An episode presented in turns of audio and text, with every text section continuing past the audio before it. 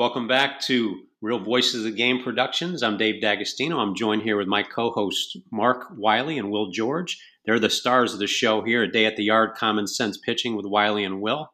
Guys, welcome back to the show. We got a great guest today, as usual. You guys always deliver with the guests, and always have some lively conversation. Uh, Chris and I had a great talk yesterday off the air, and I can't wait for this one. And just for our audience, our normal time of 45 minutes, you want, may want to buckle up for this one. We may go a little longer today. So um, before we do, though, and before Mark, I have you introduce Chris. Want to just thank our audience right now. We are now 80 subscribers shy of 13,000. So we're, we're getting close to that number. We keep growing week by week. I want to thank you guys for your support. Continue to download, listen, like, subscribe so we get credit for it. You can follow follow us on the podcast networks at Apple, Amazon, Spotify, or Stitcher. And please continue to reach out to us on Facebook, Instagram, and Twitter um, Facebook posts. I do a question of the day every morning. This morning we got 201 questions in my inbox. I didn't. I don't even have 201 friends yet, but I'm getting 201 questions in the inbox. So, um, but I try to answer one online every day, and then I get back to everybody individually throughout the course of the day. So, thank you for that. And with that, uh, Will, I know you're on assignment down there in spring training. I hope you're enjoying it, and you can give yeah. us some feedback on the rule changes, how that's looking. And then, uh, and Mark, welcome, welcome back too, and we'll have you introduce Chris right now. Great. Well, our guest is Chris Widger, 10 year veteran of Major League Baseball. Um, he's a New Jersey boy from Pennsville Memorial High School in Pennsville yeah. Uh, he's, uh, yeah, come on, Will. Yeah. and, uh, and he went to George Mason University, where he was a third round pick for the Seattle Mariners in 1992. Um, played 10 seasons in the major leagues. Uh, uh, side note, he played for Lou Piniella, Felipe Alou, Joe Torre, Tony LaRussa, and Ozzie Guillen, which is uh, quite a different uh, different guys, very successful managers, uh, different philosophies. Uh, premiered uh, and debuted in 1995 with the Mariners, played with them in 95 96 then was traded to the Montreal Expos, where he played with them from 97 to 2000. Um, got traded back to the Seattle Mariners in 2000. Um, I guess they they must have said, "Hey, we made a mistake." Um, 2001 missed the season with shoulder surgery through 2002 with the New York Yankees. 2003 St. Louis Cardinals. 2004 went back to independent ball with the Camden River River Sharks before he returned to the White Sox, stayed with the White Sox in 2005 through 2006, and then during 2006 season went to the Baltimore Orioles. So he played for a few different organizations, um, had a great career in the major leagues. Uh, after this, after the major league career was over, he became a coach and manager of the minor leagues. Um, he was a, a, pitching coach from 2012 to 2014 to the Camden River Sharks at Independent League. In 2016, he went to work for the Kansas City Royals. Uh, through 2019, he was a bench coach for, for Wilmington Blue Rocks. Uh, 2020, he managed the Blue Rocks. 2021, he moved to High A to manage the Quad City River Bandits, all with Kansas City. In 2022, he went to Double A with Northwest Arkansas Naturals, also with Kansas City. Um, he is now the uh, manager of the Sussex, County Miners in the Frontier League. Um, he had some accomplishments which I think are, are significant. Um, in his first game that he caught in the big leagues in 1995, he caught a shutout, which I would venture to say there have not been too many catchers go to the big leagues in their first game catch a complete uh, a, a, a, shutout. 2005, he was on the World Championship team of the Chicago White Sox.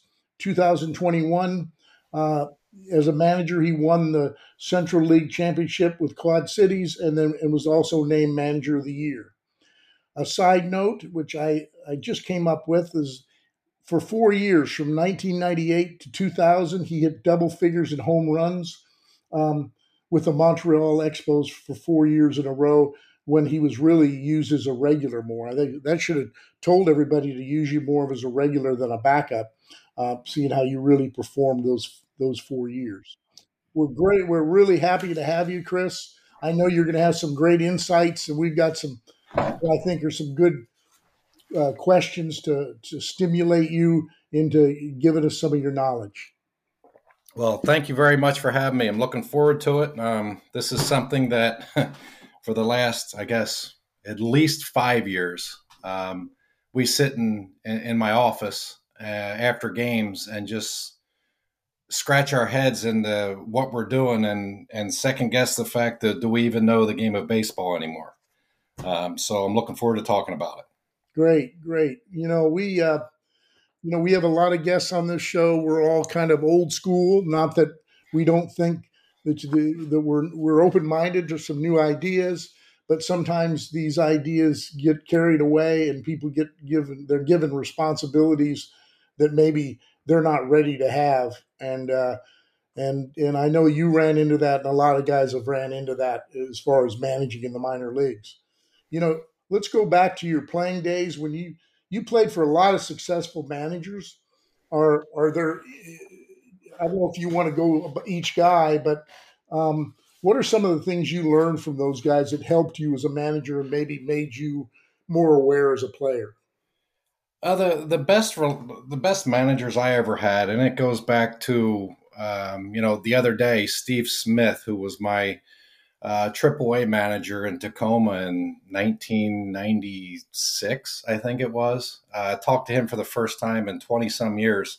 Um, he was trying to talk to me about a, a, a, guy that he has that could possibly help our team in Sussex.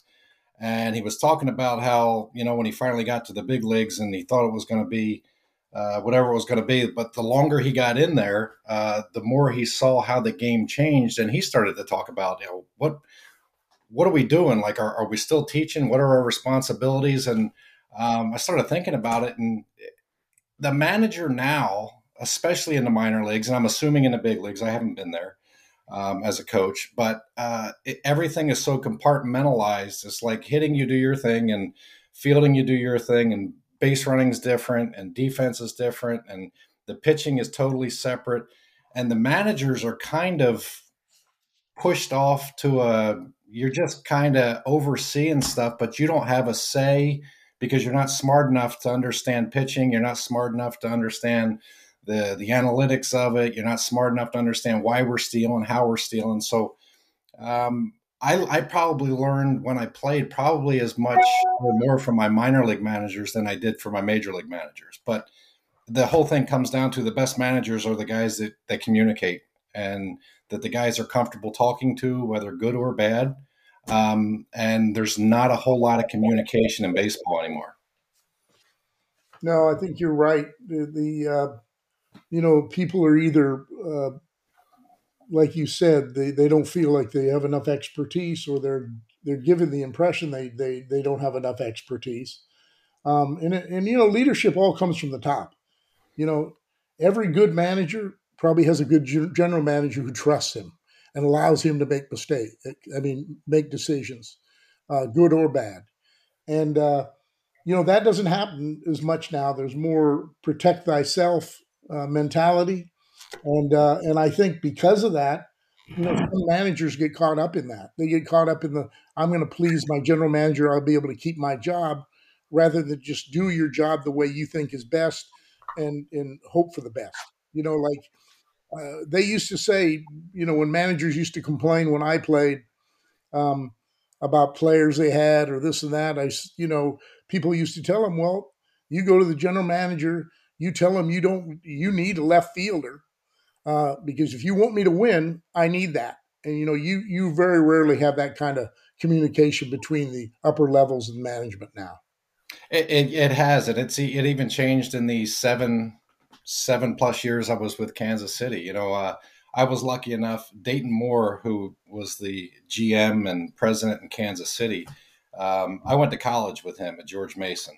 Um, JJ Picollo, we went to college together at George Mason. Lonnie Goldberg, who was a senior vice president over there. So we were all the, the communication used to be really good. And when Dayton was the president and running everything, it was you know it's about your managers first in the minor leagues. It's it's about everything's going to run through your managers. Everybody's going to communicate. Everybody's going to be on the same page. Uh, and as ownership changes and as different people come in and start running things, um, baseball gets away from that. So you get away, you get into I'm protecting my turf. Like I'm the base running guy, and I don't care what the situation is in the game. My guys are going to steal bases, and we're going to do this. And we're not teaching them the game of baseball, when to steal, how to steal, who you steal against.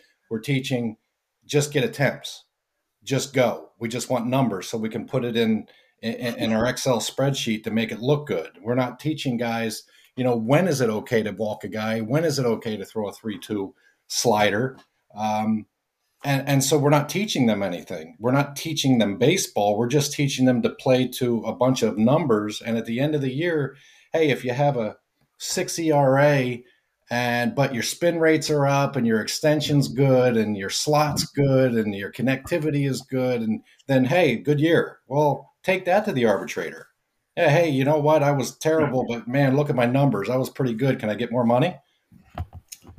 You know, Chris, you just made so many great points early on about the minor league managers and coaches that taught us how to play. And um, when we played and, and, and years ago when I coached, when guys got to the big leagues, they were truly ready to be in the big leagues. We were rushing guys without teaching the way we used to. And, and you know, David mentioned earlier about feedback on the games down here. Well, first two days I had a 228 and a 233. Well, there were competent pitchers throwing strikes that knew how to pitch a little bit.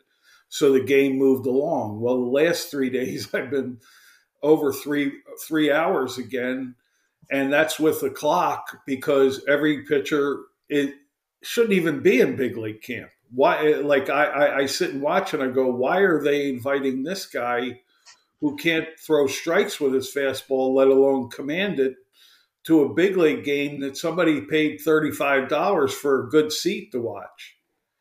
And and and and and the game turns into a high school game after the starters come out. And and and that's tough to watch. And I talked to one of your former colleagues, Steve Luebber, about that yesterday. We're, we're, good friends as well as Mark is with Steve, and you know him. And you know, he just said, you know, they they all think it's so easy to play in the big leagues, and they just go, well, you know, he's a prospect, take him to the big leagues. No, he doesn't know how to play the big league game. It, it's a totally different game. Um, you know, it's it's on on one on one side of the coin, you're trying to teach the guys that it's the same game no matter what. You know, it's still 60 feet six inches, and the bases are still 90 feet, and and it's still the same game. But at this, at the other point, like you're not going to, you know, a bounce a, a 2-0 slider up there and have a big league hitter just swing at it. No, you know. So all those, you know, where it shows, hey, look at his numbers. Look, his numbers are great, and the swing and miss rate is great, but as you move up, that swing and miss rate is going to go down so much because the hitters get better. Right. So it, there becomes a point where the pitcher, like, you, you have to make pitches. It, it, I don't care what your spin rate is, or your vert, or your horizontal, and all this yeah. other stuff. That all that's great, but can you make a pitch or can't you make a pitch? Because at the end of the day, if you make a pitch and it's at 91, you get an out, and if you don't make a pitch at 96, it's a walk or it's a hit. Yeah, yeah. You we know, talk. Go ahead, Will. No, I, I was just saying we talk all the time on here that you know we're always chasing that end product without building the foundation that is we know as veteran people is going to give you the the end product but we have no foundation to get it we have bad deliveries we have guys who don't have any idea or any feel for what they're doing to make an adjustment within themselves during a game because they're trying to do something they're really not capable of which is to throw harder in the strike zone you know, it, I don't know how many times I write this guy tops out at 97, but he actually throws strikes at 93, 94. right. So, right. You know, you're, you're much better off doing that than you are uh, throwing a gaudy fastball and turning around and looking at the thing on the scoreboard and going, wow, I'm throwing hard today. Who cares? You're it's two like every hitter. It's like hiring a lawyer for the number of words he knows. They've got to learn how to use them to get yeah. you let me ask you, you three guys. I've got two pitchers and a catcher um, on with us here, and there's disconnects all the way around the diamond. We, we've kind of touched on a number of them. Starting with that pitcher and catcher, to me, the most important relationship on the field. there's an obvious disconnect out there with calling pitches, um, understanding game situations, as you mentioned, well, throwing strikes at an appropriate speed, prioritizing that. What things are preventing the pitcher catcher communication relationship to be how it was when it when it was at its height, when when um, there was communication, there was calling games. What what things are standing in the way, Chris? Uh, number one, catchers when they get to pro ball, uh, I'm going to make up a number here because I don't know the exact percentage, but I would guess 75 to 80 percent of catchers have never called their own game. Maybe Ever. even higher. Maybe even um, higher. You're talking uh, going back to little league. Uh, so they don't know why they're calling pitches. They're just calling pitches. And so what do you see on TV? Pitchers throw 2-0 sliders. You know, it, nobody on two outs in the third inning and you're throwing a 2-0 slider to a guy. To me that's that's pitching away from contact and that's that's right. like fear, like you're afraid. Fear. But the catcher the catcher goes along with it because when he gets his wristband and analytics says hey, this is a pitch. So each pitcher has their own wristband, and for the catcher. So when you bring in a new pitcher, the catcher has to put a, a wristband on or a card in his pocket for that particular pitcher for this team. So sometimes the bat boy runs it out. So now they get this card and it says, you know, 1 0 count to that hitter with this pitcher, it's slider. So it doesn't matter the situation because that catcher is now going to protect his butt because hey, this is what they said to do, so this is what I'm going to call. And the pitcher's going to throw it because then it's not on him. Like if it gets hit or he throws a ball, well, that's what they said to throw. So there's no situational awareness of what am I doing? They're just looking at a card. There it is. Okay, boom, boom, boom. So my argument to that is if everybody everybody has the same information, right? You can go on all these websites and get this different information. So if the hitter has the same information as the pitcher, and we're just going to call it by the analytics because that's what they say to do, well, guess what? The other team has the same information. Right. So now you put Albert Pujols up there, and you're going to throw that slider two and zero. Oh. Well, guess what? That's not a ball anymore. No. Now it's not just a take and get me over breaking ball. Now it's all of a sudden a double or a home run because they have the same information, and the pitcher knows that. So what do they do? They rip it they try to throw it as hard as they can, spin it as fast as they can. And if they make the best pitch in the world and he's a good hitter, now we're 3 and 0. Now what do we do? Right. Well, that's, you know, and and you think about this. Uh, why are there wristbands? It's not only to call the game, is they're paranoid of people stealing pitches. Right. Like that drives me freaking nuts. I yeah. never worried about he. I didn't even worry about the guy at second base stealing my signs because if I saw him go into a stance that sent a sign, I would turn around and say, You're going to get the guy killed. Right. Yeah. Pretty soon, well, the guy freaking give any signs to the guy. We were all aware of those things too. Plus, you, can, you telling me you can steal a sign when when the catch when the pitcher can change a sign in the middle of the freaking at bat? I mean, come on. Nobody's that freaking smart. We don't have computers out there. Yeah, but see, there's the there's the other rub. So you have these things where they started with the wristbands all the way back. I remember at the end of my son, who's going to be 24 years old, they started this wristband thing, and the coach, no signs at third, no signs. What? Hey, 226, and then every, everybody looks at their wristband, right? Yeah, no, 226. Oh, that's oh, that's okay. That's what that is. And so nobody ever gets any signs. They don't understand, and so there's there's this whole thing where you're getting guys in pro ball and you're teaching them things that I learned as a high school junior. Right. Yeah, you, right. they dumbed it. It's been dumbed down. We know that. It's just yeah, dumbed down. You don't allow people to use their brain to teach them anything. To, there's, there's no critical thinking at all, and you know the point I always make is is I was not a great student, but if I did the work and studied, I truly learned things. But if I cheated on a test, I never learned anything. And in essence, when somebody else is telling you how to play the game mentally, you're not learning anything. No, you, because you don't think for yourself. Exactly. You, if you always have a coach telling you what the situation is, like how in the heck do you not know the situation? How do you not know you're up five runs in the eighth inning and you know what? Here's a fastball. I remember Norm Charlton, and I'll never forget this. And I'm playing, he's our closer. He had just come back from, I think it was Tommy John in Philadelphia, and, and we picked him up, and he got his fastball back, and he's throwing 93, 94 left hander. Yeah. And I'm just a young guy, you know, hey, tell me what you want to do. And he would go out there, and he said, if the tying run's not at the plate and we're not ahead in the count, it's a fastball. You don't even have to give a sign. Now that's a closer, right? He's right. getting paid to close. He's getting paid to, you know, have a low ERA and get strikeouts. And his whole thing was, I don't care. Here it comes. And there was times the guy would get in the box and he's already coming set. And he knows just grip it and rip it because, but that was the mentality. Yeah. He's not throwing a forkball one and zero oh to a guy when you're up three. No, he doesn't care if he gives up a solo home run. Right, no. Right, and that's and that's the stuff that we tried to teach them in the minor leagues, but then it gets short circuited when the analytics gets into it in the big leagues. You know, yeah. But the, the bad part is there's a lot of coaches buying into it because, as I found out, if you don't buy into it, or if you don't at least give the impression of buying into it, then you're going to be gone and they'll find somebody else that'll follow the rules. Hey, somebody else will come in here and, and look at a playbook and, and, and do things the way we want it done you know, at the end of the day, would you rather win at, at playing the game right, or do you want to lose because you you know you you spun it right, or you did this, or you did it, it's it, it's crazy. It used to be the whole point of baseball was to score more runs than the other team. Right. Who cares how you do it? Well, you know, you know it, it's go ahead, Will. No, I, I was just saying, thinking, you know, we all grew up in a time in the game as players, and then when Mark and I both have coached, and you have Chris where baseball people could sit in a room and agree to disagree and not get fired. Yeah. You know, and, and, and, and you're able to exchange ideas and maybe learn something new.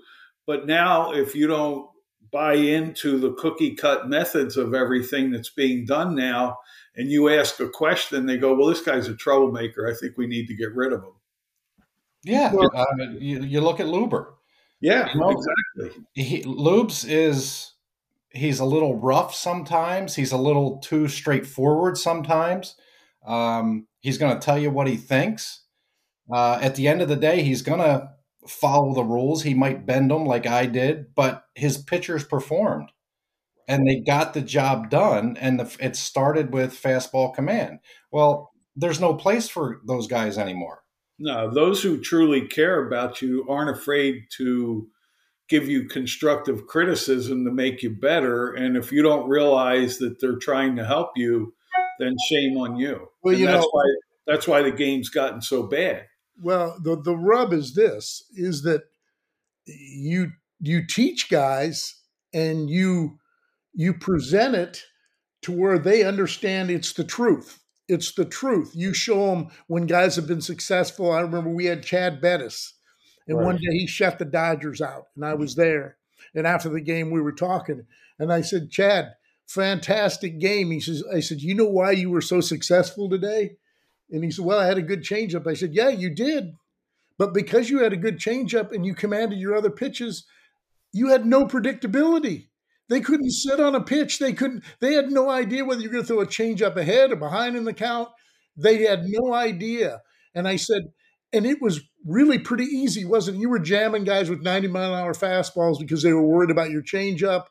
Uh, vice versa, you get them out with a fastball in, and all of a sudden they're starting to cheat, and then the changeup worked. I said, and I would show that to other players. I would show and say, just like pitching inside. I had this one pitcher on the big league because I was the director of pitching operations and I travel with the big club a lot. I saw three of his starts and one of his starts, he didn't really get out of the first inning too much, maybe second inning. And every pitch he threw, every pitch, not depending not depending on the type of pitch, all pitches were thrown away to right-handed hitters, all of them, and they were killing him to right center. And he just kept going away, away, away. Then he had another game where he pitched well, and he pitched unpredictable in and out, in and out. And I showed him the two videos. I said, take a look at this. Everything's away.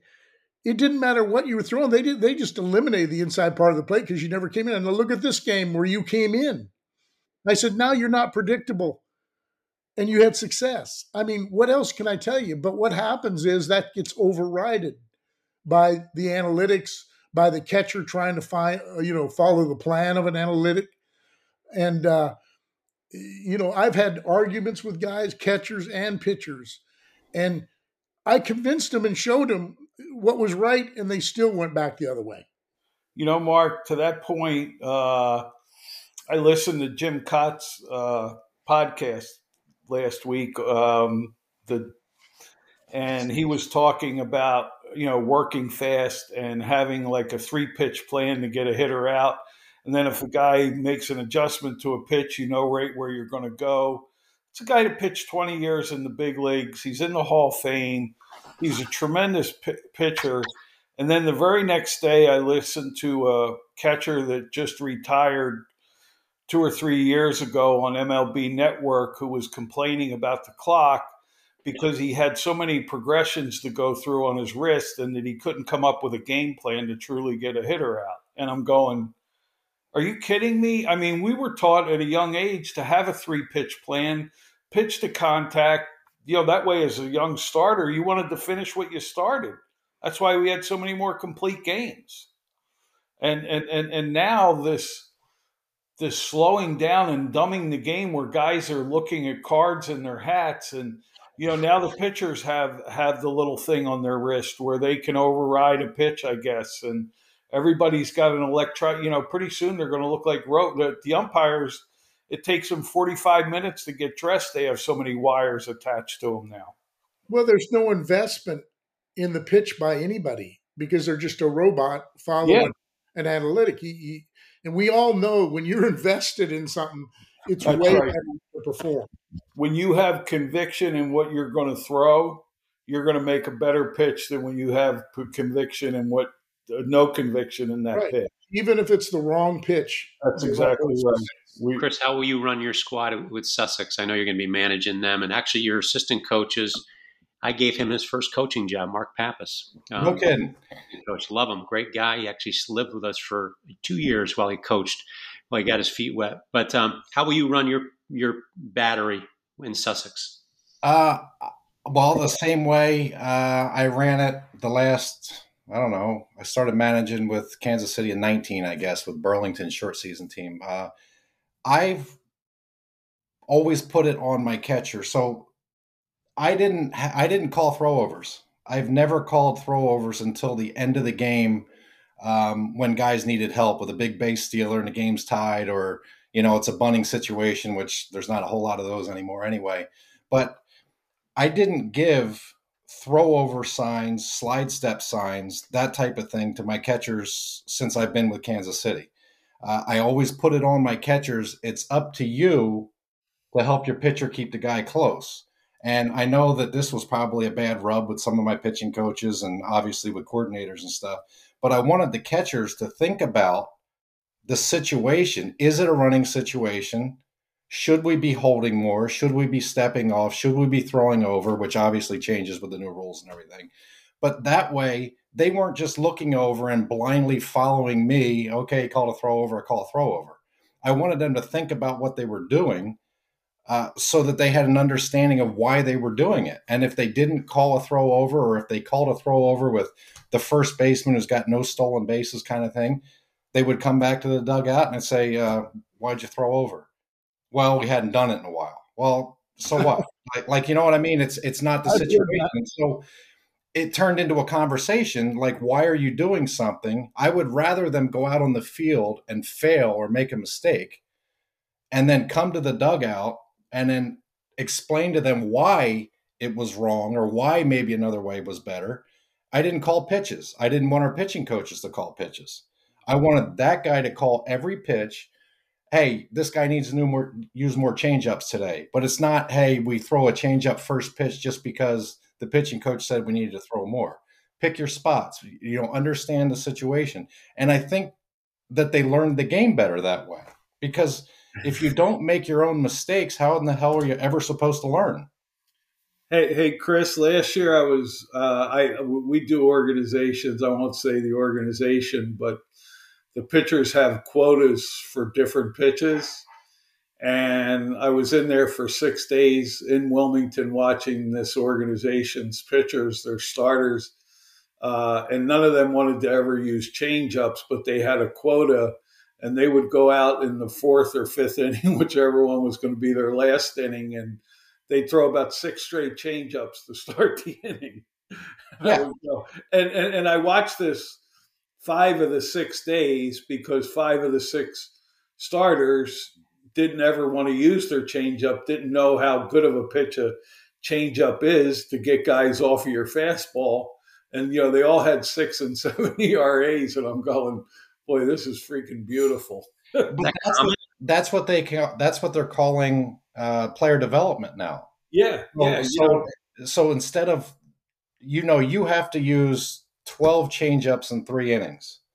Well, let's use them in a situation to where it, we're not just throwing it to throw it. You know, throw let's it off of your fastball first. Right. Let Let's teach them when's the best time to use those twelve changeups. Well, that's, that's, where you go checking boxes, right? So yeah. did I do it? Yep. You go in the computer, check that one off. It's kind of like, hey, you, you're going to take infield twice a week and do cutoff and relays once a week. It doesn't matter if your team needs it. It doesn't matter if your team's good at it that you could use that time to do something else. Right. You have a checklist each yeah. week, and this is what you need to do. Right. You know, it's funny because you know a friend of mine got let go by the Toronto Blue Jays year a number of years ago. He was a pitching coach for 25 years or whatever, and uh, he got in hot water because you know he had some of the best prospects they had, and uh, he said, "Mark, they throw 98, I said, but they have no secondary pitch they can throw for a strike. So we're taking one pitch at a time, trying to trying to get command. So we have command of two pitches. And he says, and they've they've told me they're going to move him up after the All Star break. And I go, how, how why are you moving him? He can't have success because he's a one pitch guy. And he said, I need time. To, and he says, no, his spin rate's great, his velocity's great. We're going to move him up. Exactly what you were saying. And, and he butted heads with him and he lost his job because of it because it made no sense you know it made no sense because he knew what it would take to pitch at a higher level i mean how about these i always laugh and i always tell people i go you know if you're going to have a guy that's going to be in the bullpen in the big leagues you need to have him pitch at the back end in AAA and maybe throw two innings. I said because you got to put him in the most pressure situation you can because he's going to the big leagues where it's a way more pressure. But so many organizations take a guy that's a prospect and they throw him the sixth inning, one inning every other day or every third day. You know, like what is that? That's not just anybody can get a guy out for an inning. But teams, yeah. they think, oh, look, he did really well. Like, you didn't do well. You didn't put him in a heat situation. So he goes to the big leagues, he's going to get mashed, you know?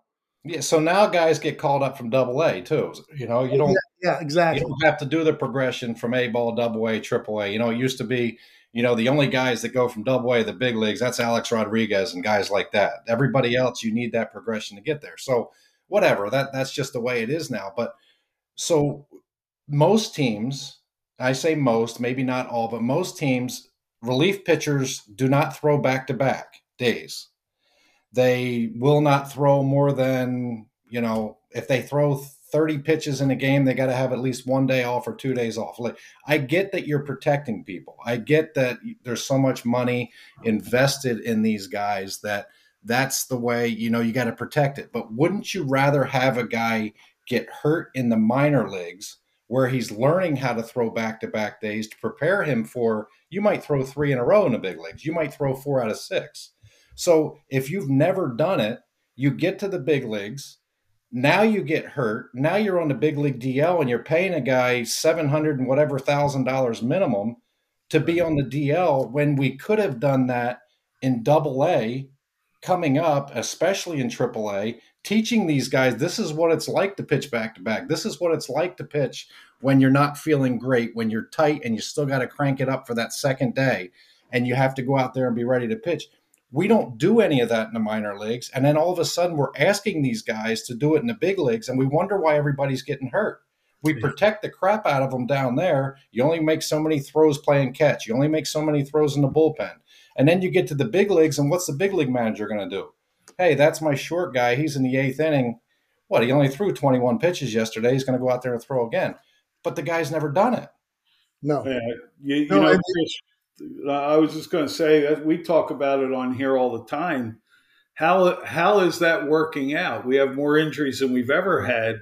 Why don't we let guys start throwing again and teach them how to throw in their roles that they're going to play in the big leagues, where a starting pitcher does throw 115, 120 pitches, and then you have real bullpen guys, some that you might use two days in a row because they have a hot hand, and you, now you're in the big leagues, and game wins do matter. Well, li- when you limit innings, what you mentioned earlier, Will, about guys throwing at their best command velocity, right. you never you never learn that. You Right. never learn that.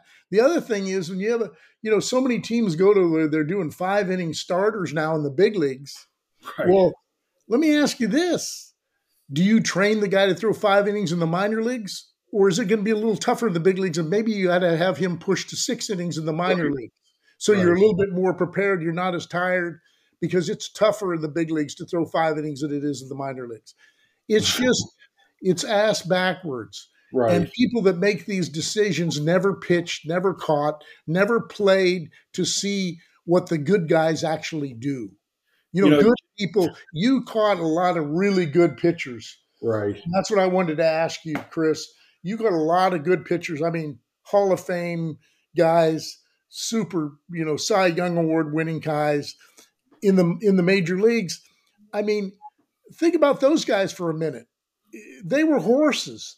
Don't we want to breed more horses and not just have one horse and then a bunch of little ponies that can't even go five innings? Little chihuahuas. Well, th- wh- what's a horse? Five, six inning guy? No. Uh, You know what I mean? So uh, that's there. There aren't any horses anymore, and I'm not blaming that on the players. No.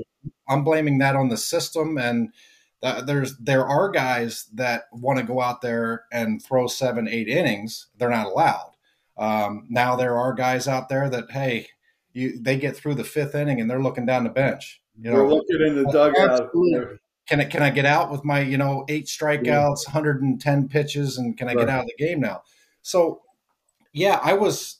I guess the good news about uh, getting let go by so many teams is at least somebody else picked me up.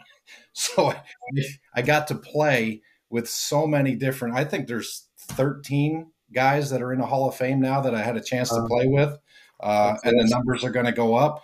And the the question I get most from people is, "Who's your favorite pitcher to catch?" And you know, and they guess Pedro Martinez or Randy Johnson or Roger Clemens or Mariano Rivera or Mike Mussina, and I say Mark Buehrle. Wow. Yeah. One hundred percent Mark Buehrle. It's not even close.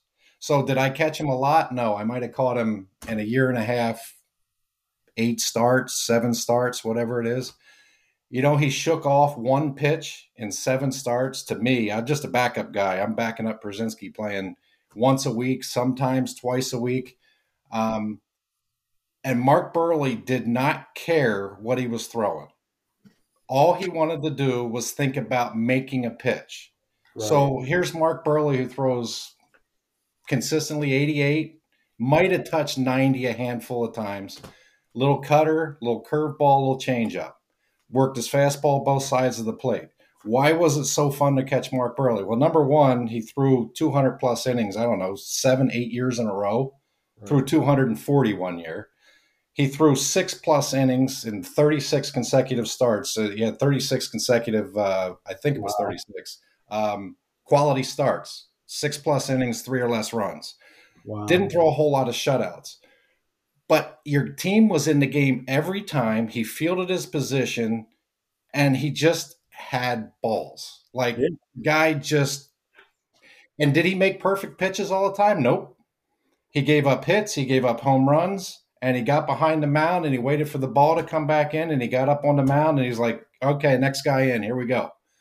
So it- it's it's like I, I could take that guy and build my entire franchise around him because he knew how to pitch, he wasn't scared, and he could make pitches. Like it's a pretty simple philosophy. And people say, he he wouldn't survive in today's game. Well, that's not he would, true. He would do better in today's game. Right. That's what I said. We had Scotty McGregor on our last show, and I brought up Buehrle and I brought up Kenny Rogers. I brought up all these guys, Tanana, guys back Randy, in our day. Randy, Randy Jones, guys Randy like that. Jones. And they I, would I said the same thing. I said with guys with the swings they have now, they don't cut their swings down with two strikes. They've got this big lift. Those guys would just eat these guys up today. But you know what? We don't prize those guys in the minor leagues. no. So, No. so do you know what a philosophy with with a lot of teams hitting is? And and I have firsthand because I, I this this is my biggest one. It's okay to take strike three. So not only not only is strikeouts okay, um, but strikeouts with a man on third base with Huh. less than two outs and the infield back, if the pitch they have these zones they put on their little iPads before games. What is your hot zone for this pitcher? This is where you're looking for the pitch. If you don't get that pitch, then you and you don't swing and it's a strike and you just hey there you go. I, I took two strikes but you know what? You go back you look at the ipad and TrackMan says that oh yeah he made a good pitch down and away. It's okay not to swing at it. Well now the guy's still on third base and there's two outs. But that's okay because it wasn't your pitch. So it's not about getting the job done it's about you trying to hit a double or a home run so the whole team aspect of the game if you got guys pulling together, out Vinny Pasquantino, he, can I tell you how many ground balls he hit in the infield? Now he he's big power guy. I mean, he's going to be a stud in the big leagues for a long time. And he would hit a ground ball to second base with a man on third base, and he'd be coming back high fiving guys in the dugout. And that's frowned upon because Vinny's supposed to hit doubles and home runs. But Vinny is old school because he doesn't like to strike out. There's a guy 6'5, 235, has all the power in the world, and you look at him with two strikes, he's spread out and he chokes up a little bit. Yeah, Frank Thomas, who you probably played with too, right? Well, he was hurt the whole year in 05, so he was there, but I never got a chance to play with him. You know, he didn't want to strike out. He's a big guy that could hit the ball over the fence, but he wanted to be a good hitter first. I mean, that's Nothing wrong with being a good hitter. No, I mean, I, I I just don't understand because if you do that for the next guy, or even if you, I, I'm not saying give yourself up to get a guy over from second base. The game's changed, I get it. But if you try to hit a double to right center and mess up and hit a ground ball to the right side, and now the guy's on third base, and the guy following you just has to hit a sac fly or just has to hit a ground ball, and if the guy ahead of you does it for you at the end of the year yeah, you didn't get that double in that one situation that's going to happen one out of 20 times. But you know what? You've got eight, 10 more RBIs simply because everybody is playing the game the right way. But analytics will tell you that that doesn't work that way, that you're going to score less runs that way. Chris, are the players feeling the same pressure as the coaches? You're kind of alluding to it. They're, they're aware of this stuff. They're aware that they're being asked to do counterintuitive things. But um, how counterintuitive is it? Do, do the players get that how they're playing is wrong? I, I hate to be absolute, but and how how early are they learning this stuff? They're as soon as they get drafted. it's indoctrination, um, right, Chris? I mean, yeah, it's so I think I've actually heard that word used on the radio in interviews from analytic GMs that when we sign our players, we're really excited about sending them all to the complex to indoctrinate them into the analytics of the game. Yeah, and and so Dave, to get back to what you asked me about how I'm going to handle my pitcher catcher relationships at Sussex, it, it all kind of ties together for me anyway. This is my opinion that if you learn to play the game the right way and you understand situations, now you use your analytics. I mean, at the end of the day, we've always had analytics. It, it was called something else. We didn't have the technology that we do now. Um, but you, you always did your advanced reports. You always watched film on the other guys. You always had first pitch swing percentage. You know how many fastballs he puts in play, and we had that. We didn't have exit velocity, and but it was all there. It just wasn't. It didn't fill these guys' brains. So these guys get in, and it's from day one. This is what you're going to do. This this is what this is how we do it.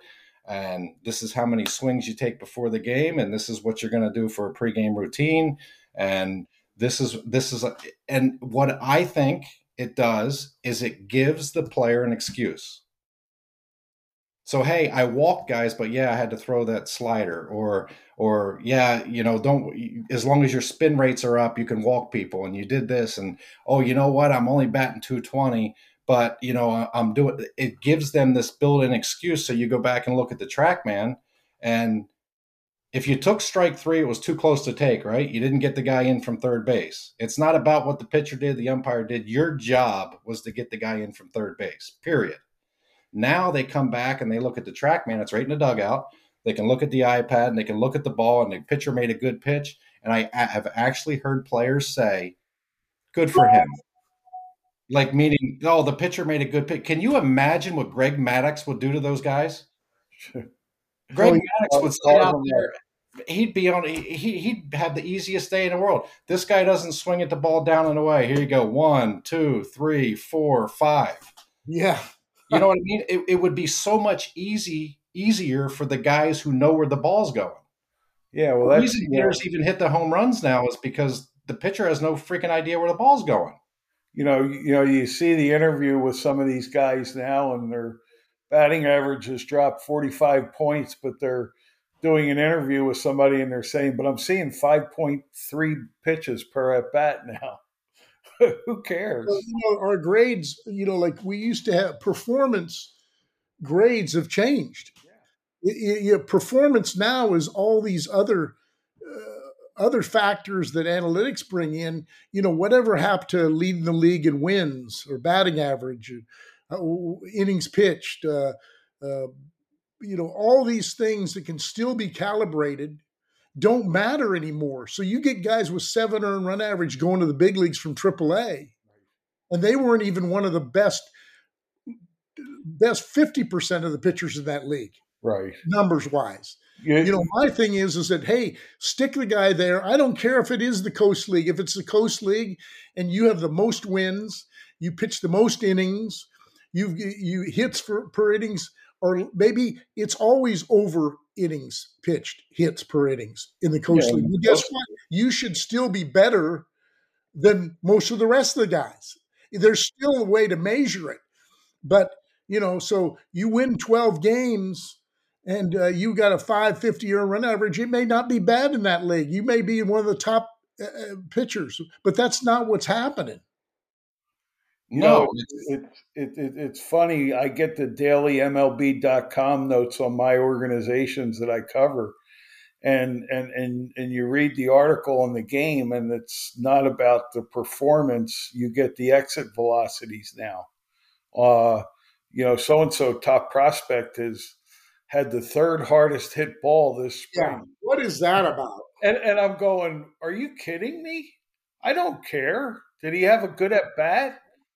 I, I, I it's all the way around, guys. Right? That's what the fielders with the the uh, throwing miles per hour from shortstop, the hitters exit velo, and the pitchers. Right? Everybody's chasing this max number. Is that correct? Yes. Yeah. It's a it's a it's a freaking crazy crazy thing. I've got one for you guys, and and I do. Mark, you brought this up previous to the show. You were talking about one of the Facebook posts I put on analytics. It was a father writing me a question about how to connect with his son. The biggest misnomer out there about analytics, and, and I, full disclosure, I have an advanced degree in analytics from an Ivy League school. I did it in jest. I'll share that story on the air one day. Um, I got a little spite in me being a short Italian guy from New York. But uh, when they say analytics are objective, the answer is no, they're not. They're as fallible as the person who created the formula. They have bias, so the, the formula has bias. And once we get past that, maybe we can start thinking a little bit. But I didn't mean to digress there. But they someone throws that at you guys out there. That's right away. No, they're not. They're hey, Dave, I got a question.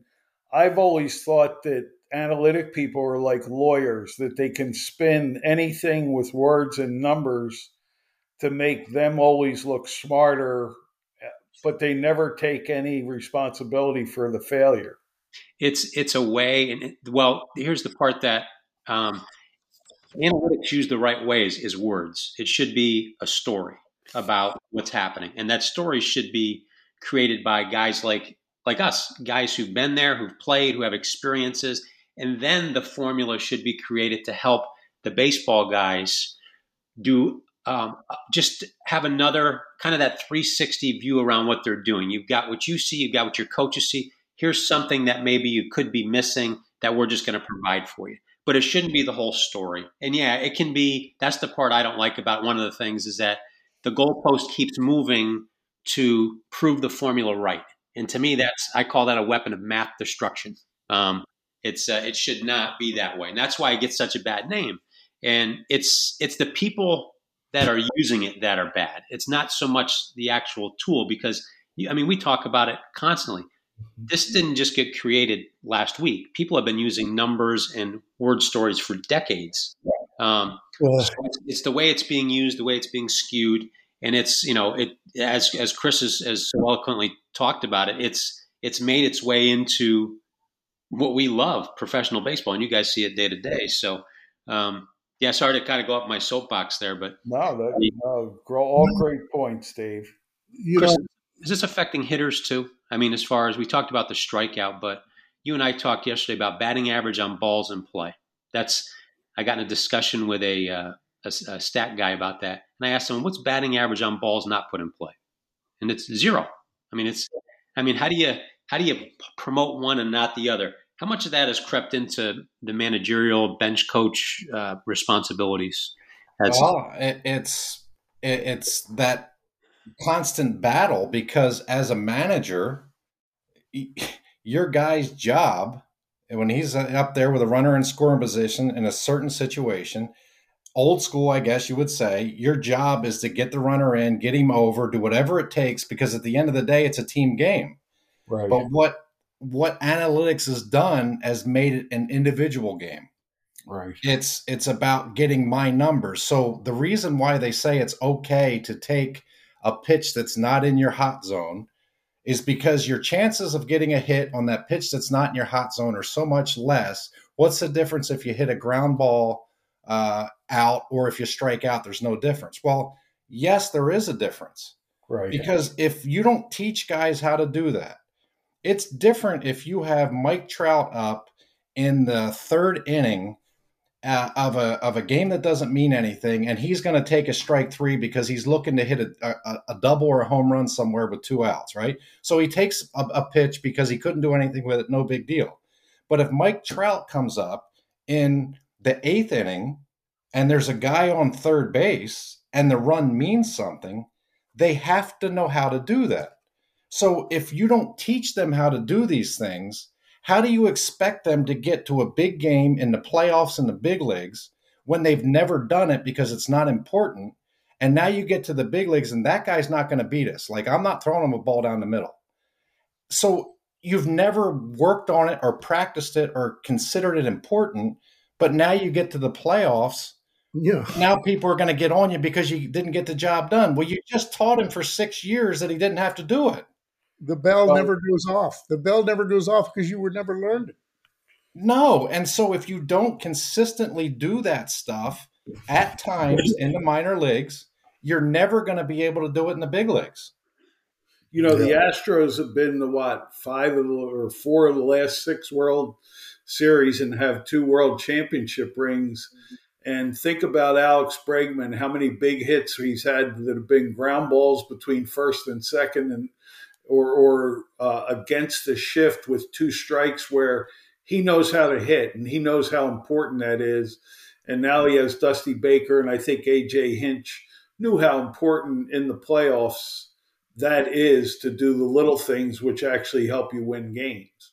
But yet, all year, we don't want to do the little things day in and day out over the long haul that might win us another eight to 10 games. Right, because they don't realize the value in it. And you know, to to uh, uh, to expound a little bit on on every player that comes into professional baseball, less a few high school kids maybe, but they're all exposed to analytics before they ever show up. And and it's a crutch, like you mentioned, Chris, for a lot of these guys. You know, oh, I do this well. Well, you know what we tried to do with the Rockies, we brought them in and we realized that these guys were going to be going to analytics, and if we didn't expose them and teach them the right way to evaluate it and what was important other than analytics, um, they were going to go back to their gurus who got a hook into them with analytics as a young guy, and uh, and they wouldn't listen to us. So there's a balance when you're teaching that in the minor leagues. There's nothing wrong with knowing that they're going to be exposed before you get them, but it's you want to tell them, teach them how the right way to use it, and then the other things that are just as important or more important than looking at these numbers. Give an example, Mark. Well, I'll give you an example of a. Uh, uh, we get uh, you know dra- top draft pick comes into the organization. He's been to every one of these you know camps growing up. He's been travel teams. He goes to uh, Driveline, pays the money. His parents pay the money, goes to Driveline. So he is totally invested in thinking that's why he was a top draft pick. Not that he had great physical tools. That's one thing. The other thing is, is that when we get him in there, we have experts on analytics is referred to pitching. I won't talk about hitting because I'm not sure about how what we did on that. But with the pitching, we identified all the things that they'd been getting taught and what was useful, what wasn't, and then tried to have like basically courses with the guys to teach them the other things that were important and how important command was versus any kind of analytical uh, spin rate or velocity was. You know, you trade off of what is more important. Uh, you know, whether it's presentations, video presentations, or or or just discussions. Uh, you could even use analytics and numbers on on uh, what you know the speed reaction of a hitter uh, when a ball's a fastball's on the inside of the plate versus outside of the plate. Those kind of analytics that they may have never thought about as a for to sell them on pitching inside. You know uh, how to set hitters up.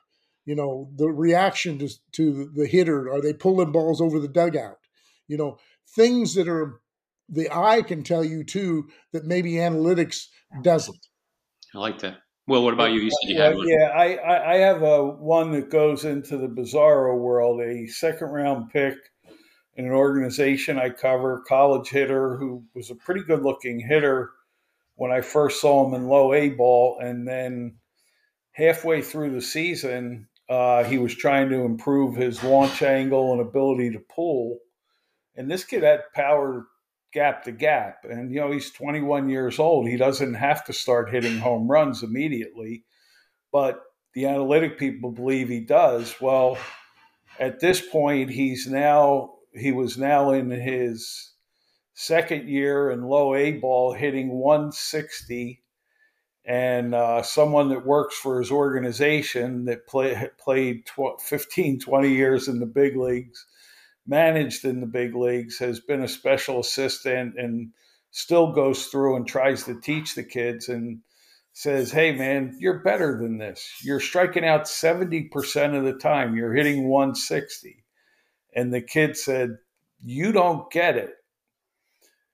My launch angle and exit velocity, take a look at that. And this guy goes, yeah, well, I'll add in all the swing and misses, and your exit velocity is going to come down to about 12 miles per hour. yeah, backwards. Yeah. But, uh, Chris, some of the other craziness we're seeing out there, and obviously being a great signal caller, how do you feel about the one knee catching? Hate it. Wow. Um, I do too, by the way. I do too. You know, can you catch the low pitch better? It makes it easier if you're not a very good catcher, right? So it's again, it's a crutch. Like you take Charlie O'Brien, he was the best I ever saw at receiving. I mean, he could he could take bad pitches and it still looked like, and you're looking from the side, you're going, wow, that looked like it was right down the middle. Um, they it's easier. So they're not as good at catching because it's not as important anymore because you're supposed to hit and you're supposed to hit home runs and you're supposed to throw as hard as you can to second base and pop time and all this other stuff. But your first job from the beginning of time as a catcher was to take care of your pitcher. What do I have to do for my pitcher? Like if you're going to catch on one knee and not even give a target and put your glove on the ground, like how, how many pitchers want to not have a target. Like, so it makes it easier for them to catch them. Can they throw from the sprinter starting stance to second base a good time? Yeah, if the ball is where it's supposed to be. If the ball gets outside of a catcher's body and he's on one knee, all your timing and tempo is messed up with having to reach because now you can't move. You have no flexibility in your legs. You're stuck with a knee on the ground. And now they don't throw. So they they they throw these balls all over the place. Now, if you throw it down the middle, they can throw it good.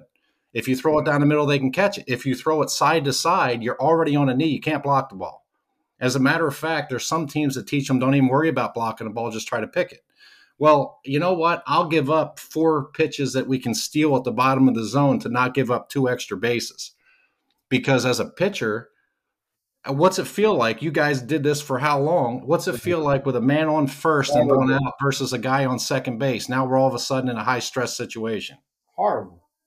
You know, you know, you know the the the other point, um, last year, I think I had 10 throws by catchers all year long under two because the command is so bad and they're on one knee, they can't transfer and do everything because the pitcher never hits the target because there's never a target to hit. And then you look at the pop time, though. Oh, this guy throws a one eight. I played against one guy that threw a one eight, and that was Pudge Rodriguez. Yeah, yeah. I never at the perfect game event, he threw a one eight, and then in pro ball, they're all two oh five to two one that I that I end up seeing, and and and you know you know the other thing we're trying to teach guys to steal strikes, and eventually we're going to have automated strike zones. So how are you going to steal a strike with a with a with a robot? And that whole stealing strikes things, that's all relative too, because maybe the umpire's bad. Maybe maybe he allows you to do that or maybe another guy that because they move their glove all over the place like you go to an old school umpire and you're taking that ball that's shin high and you're raising it up to thigh high right. that you, you you do that to, to joe west and you see what he's going to tell you. Yeah exactly. You know what i mean? So go ahead. No i was just saying I had i had different catchers that i've dealt with and i used to say don't do that. I said you got a lot better chance of stealing a strike, a low strike, if you just leave the glove and keep your hand up than raising it up six inches. Are you shitting me? Yeah. Ask the umpires how much they like a catcher that can't block the ball. Oh, yeah. You know, ask the pitcher who has that guy on third base and it's a big run and you got two strikes on the guy with two outs and the catcher's asking you to rip off a slider and you're the pitcher standing up there going, crap, if I do this, is he going to block it? Because if he doesn't block it, it's a wild pitch and that's an earned run. And not only that, but I get the loss. So do I hang my slider because mentally I'm not sure if he can block it? Or do I just say, the hell with that pitch, I'm throwing a fastball? Like that's what analytics can't tell you either. No, exactly. And I, I know, you know, we talk now you see him put a, a radar gun on the catcher on his throws to second base. You know, like what his velocity is to second base. Uh, you know, I could give a shit you know, I want them to get it down there accurately. You know, quicker is better. Ask, know? ask Mike Matheny about that. How many how many millions of dollars did he make, and how many Gold Gloves did he make? And he had an average at best arm. Right. Like I backed him up for a year, and I'd watch him. I'm like, man, even after my shoulder surgery, like I got a lot better arm than him, and I'm 30 plus years old still. And then I'm watching him just come up, exchange, hit the guy in the chest. If the pitcher gave him an, a chance, guess what? Guy's out at a 205 and a 202. And it was he didn't take errors, he didn't miss the ball, he blocked everything. Dan Wilson was the same way. You could throw the ball, it didn't matter, and they knew that Dan was going to block it. They knew that he was going to be back there for the pitcher. And how many catchers are out there right now that they're looking at that guy and going, I don't care what I'm hitting. I don't care about anything else. My job is to get this pitcher through this inning and I'll bet you there's not many of them. No, yeah, you try to preach it, but you know there's so many outside influences. I remember when I was a early years as a pitching coach with the Indians, and we had Joel Skinner, who was our backup catcher to Sandy Alomar, and uh, Joel kind of hurt his arm, and he was known for that. Was one of the reasons why he was a backup catcher because he was known he had a cannon for an arm and he and all of a sudden Sandy Alomar went down and and uh, Joel had to catch every day, and because he was arm, hurt, he couldn't throw hard like he used to, and he threw everybody out. And he told me, he goes, Mark, all these years I've been throwing the hell out of the ball, and he says, and everybody says, oh, I, I got a great arm. He goes, I'm way better now when I just more efficient because I can't throw hard anymore. Mark, Mark, you remember for me it was growing up, and you probably played against him, but Thurman Munson. oh know, yeah, I, I, mean he would play the tail, and every throw would be on the bag. You would never teach anybody to throw the way he threw, but it worked. He controlled the running game at a time when guys stole bases. Yeah, yeah. Well, well, it, the the game has has has changed so much, and and I think the what we do, and we could sit here and talk for three or four hours about this. At least I could, because it drives me nuts. I'm only fifty, going to be fifty two years old, but there's a certain way you play the game. All of these other things, analytics and film and and advanced reports and and all this other stuff. So they don't even have advanced scouts anymore, right? You're just doing everything by computer or whatever, so you don't get a feel. But it takes so much out of the game because baseball at the end of the day is about stats and numbers, but it's about so much more than that. Right. And the games are hard to watch and they're long, in my opinion, not because of pitchers can't throw strikes. Right? So if you can't throw strikes, you can't have a quick game. And so now they have to again do something they change the rules because we can't play the game the right way so, okay, we can't throw strikes and we can't field the ball or we can't do this. You know what? Just change the rules and we'll try to speed it up that way instead of changing up the philosophy to what worked for 150 years. And again, like it's a great game, but if you're just gonna, you might as well play it on a computer. Well, everybody put their headset on, and we'll sit at home and and and we'll play we'll play video games, and and we'll call that the winner. I mean, years ago, you know, we had video and and everybody pitchers used to watch the best pitchers. And if there was a best pitcher that had a similar style to yours, you would study him to see, you know, this Cy Young Award winner, what you know, what's he doing that I could do or I could incorporate. Well, now there's no value to that because they're not allowed to pitch like those guys anymore. They're not allowed to go deep into games. They're not allowed to do the things, uh, take charge of a game um, give the bullpen a day off. They're not allowed to do what all the Jim Palmers and Madduxes and people like that did throughout their whole career. And those are the people we were trying to be like. Even though most of us couldn't, we could at least incorporate some of it. Now, I, I would doubt if any of the, the young pitchers today in the game that are major league pitchers ever go back and look at Maddux or Clemens or anybody. Well, if you think about like uh, everybody talk Mariano Rivera for for an example. Um, you know, why was Mariano Rivera so good? And everybody, well, man, that was a nasty cutter. And was it a nasty cutter? It was. Was there other guys in baseball that had that good a cutter? Absolutely. Some guys, Jason Isringhausen had a nasty, nasty cutter at 94, 95 miles an hour. So why was Mariano Rivera so good?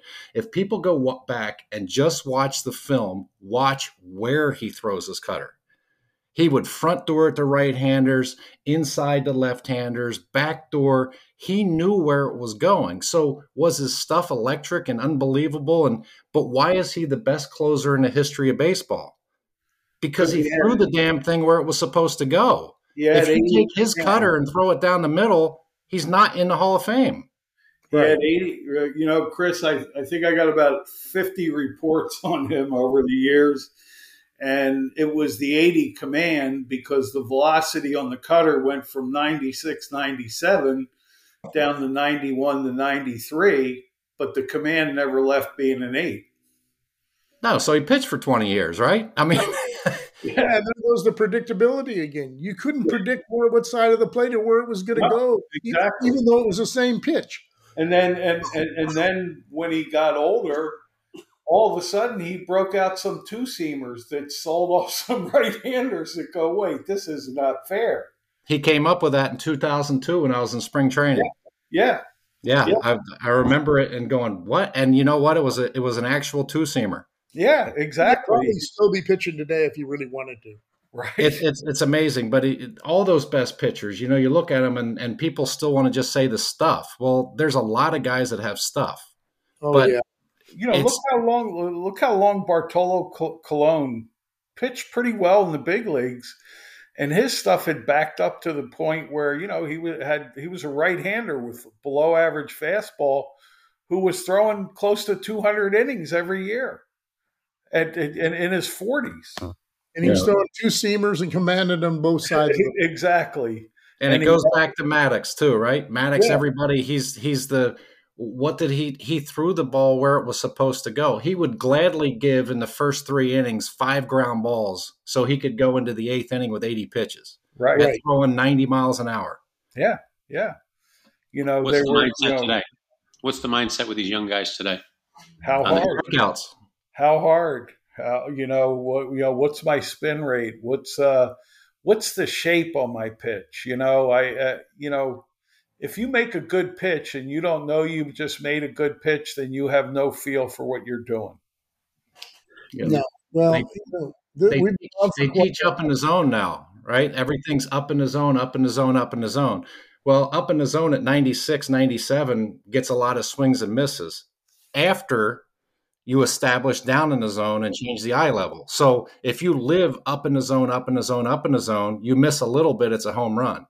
That's if you're the, down in the zone and then you get swings and misses. But analytics doesn't explain that part. No, no, they don't explain that. They you just go to the well, and I go, you know, major league hitters are there for a reason. You know, they can make adjustments too.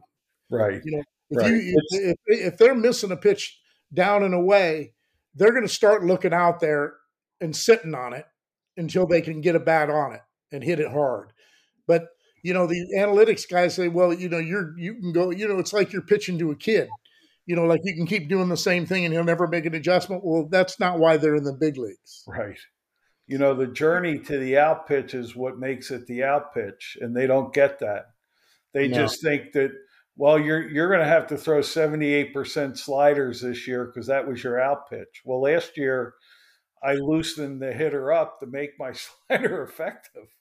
Yeah, absolutely there's there's a there's a there's a way that you pitch and they you know if you're if you're looking at your wristband and and it says this guy can't hit the pitch in for example uh, you know you can get him in well can my pitcher get that ball there so yeah. if i'm 0 and 0 am i going to start with a fastball in because analytics says so or am i going to make a quality pitch down and away to get to 0 and 1 so now I have two or three chances to go inside, and I don't have to be perfect because I know I'm not good at it.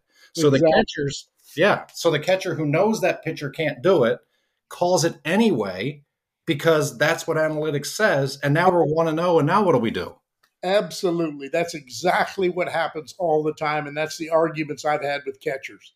You know, Mark, you know he can't go in there. You, you know he can't do this, and you're asking to do it because analytics told you to. That's why everybody's different. You've got to handle this guy differently you know, and, and Mark, you had the whole thing when when I first started working for you as a pitching coach, teaching kids about how to move the plate. That that like Chris said, that first pitch when he looks out there and maybe his body starts to lean and go, okay, they're trying to get me out out there. Well, you, as you're leaning out there, you don't have to throw a pitch on the black if he's leaning and looking out there and diving or vice versa, where you speed him up inside and now you just make a pitch on the outer part of the plate down and you're going to get him out. Well, how about the guys not using mistakes? Oh, they yeah. use a mistake because that can reinforce, you know, unintentionally, that can reinforce uh, where you want to go. You know, if yeah. you were trying to go in earlier in the count and you missed and you accidentally went away, now you've got four pitches you went away with. You weren't planning on it. But guess what? That inside pitch is even more easier and more valuable now. Yeah, well, you are, you remember the night one of our guys in Colorado, I won't mention his name, that liked to pitch away, away, away only, threw a backup slider and broke a bat in half. He'd already yes. given up six runs. And then he went right back away and got knocked out later in the inning. And I called you and go, does anybody pay attention that they, that they know that's where he's going? They're diving and nobody's going to recognize that? Okay, I will tell the one deal that I observed. You remember when Washington was in the playoffs to go to the Yeah. World Series against the Cardinals? Yeah.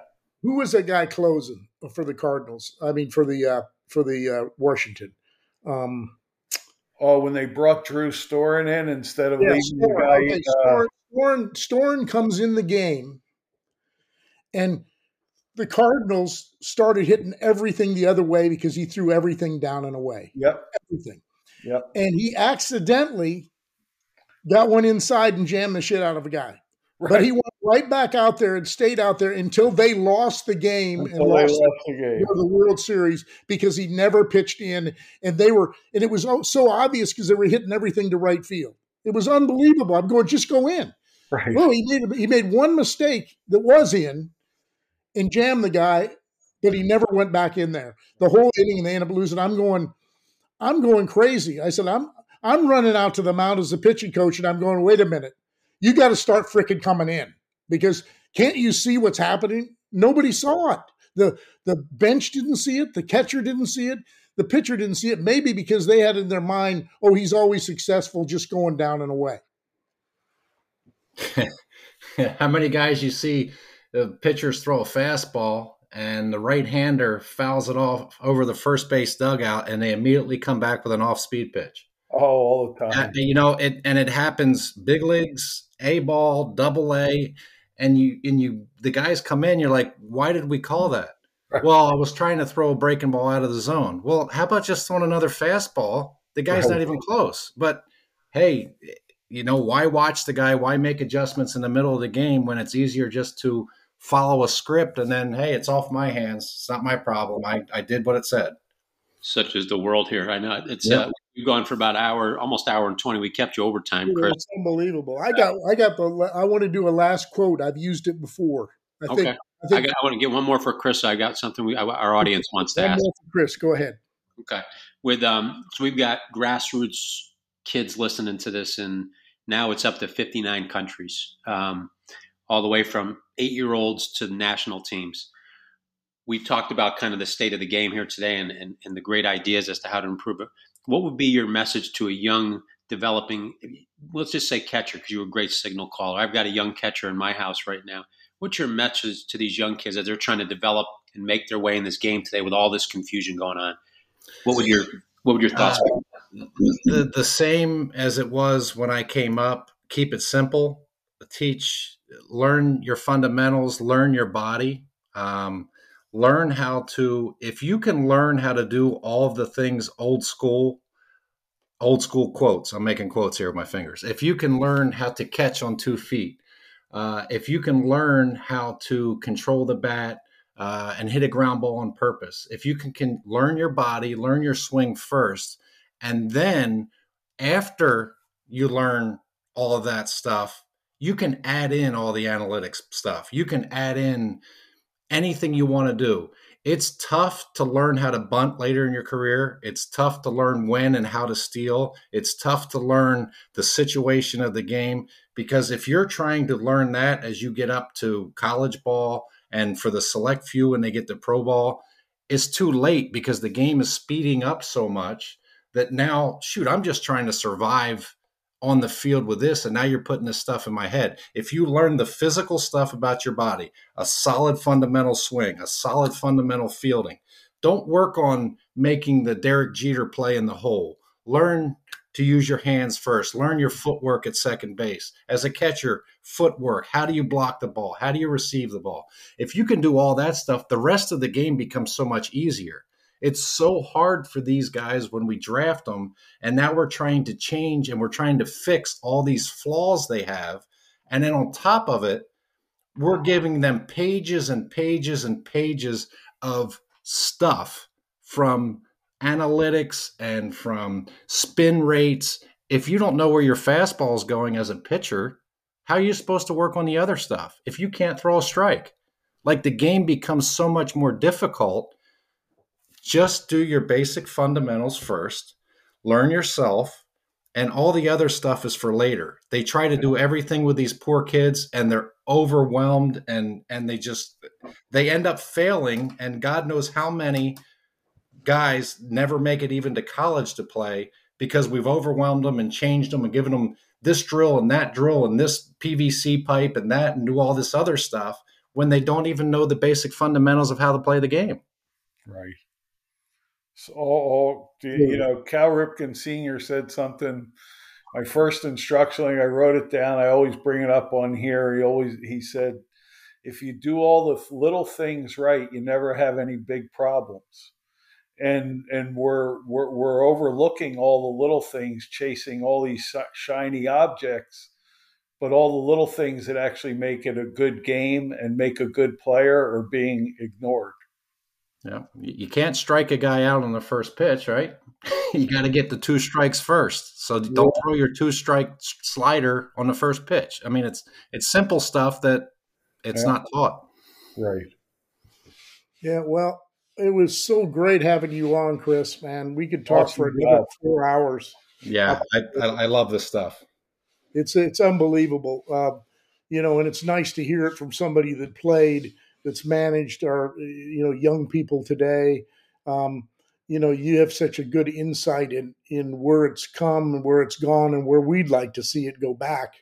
Um, I'm going to finish with a quote. I've used this before on our broadcast because it's appropriate. Um, Mark Twain, he said, "There's lies, there's damn lies, and there's statistics." So back then, you know, I mean, think about it. Mark Twain, there wasn't analytics to the to this extent back in those days, but he even saw it. Right. Yep. Uh, it's it's a it's a hard game to play, but it's it's it's a simple game to play, and we've made it complicated, which makes the game so much more difficult. And I actually feel bad for the young players now because they it's not fair. No, it isn't. It isn't, and it's all they think it's making it easier, but it's making it harder. Mm-hmm. Well, I think well, Dave, we might have lost Dave here for a minute. Yeah, he got tired. He got tired of hearing us talk, right? No, he he might. Yeah, I think you back in, Dave. He's back in. So at the end of the day, analytics is a good tool. But yeah. just like video, just like advanced scouting, it's all a tool to make the guy a better player. It's not an end all be all. No, and you have to be learn. They have to learn how to use it. Yeah.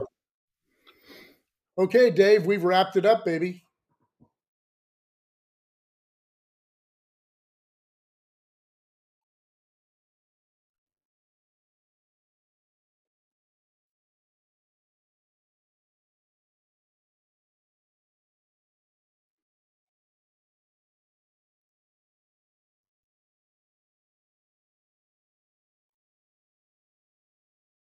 Thanks for having me anytime.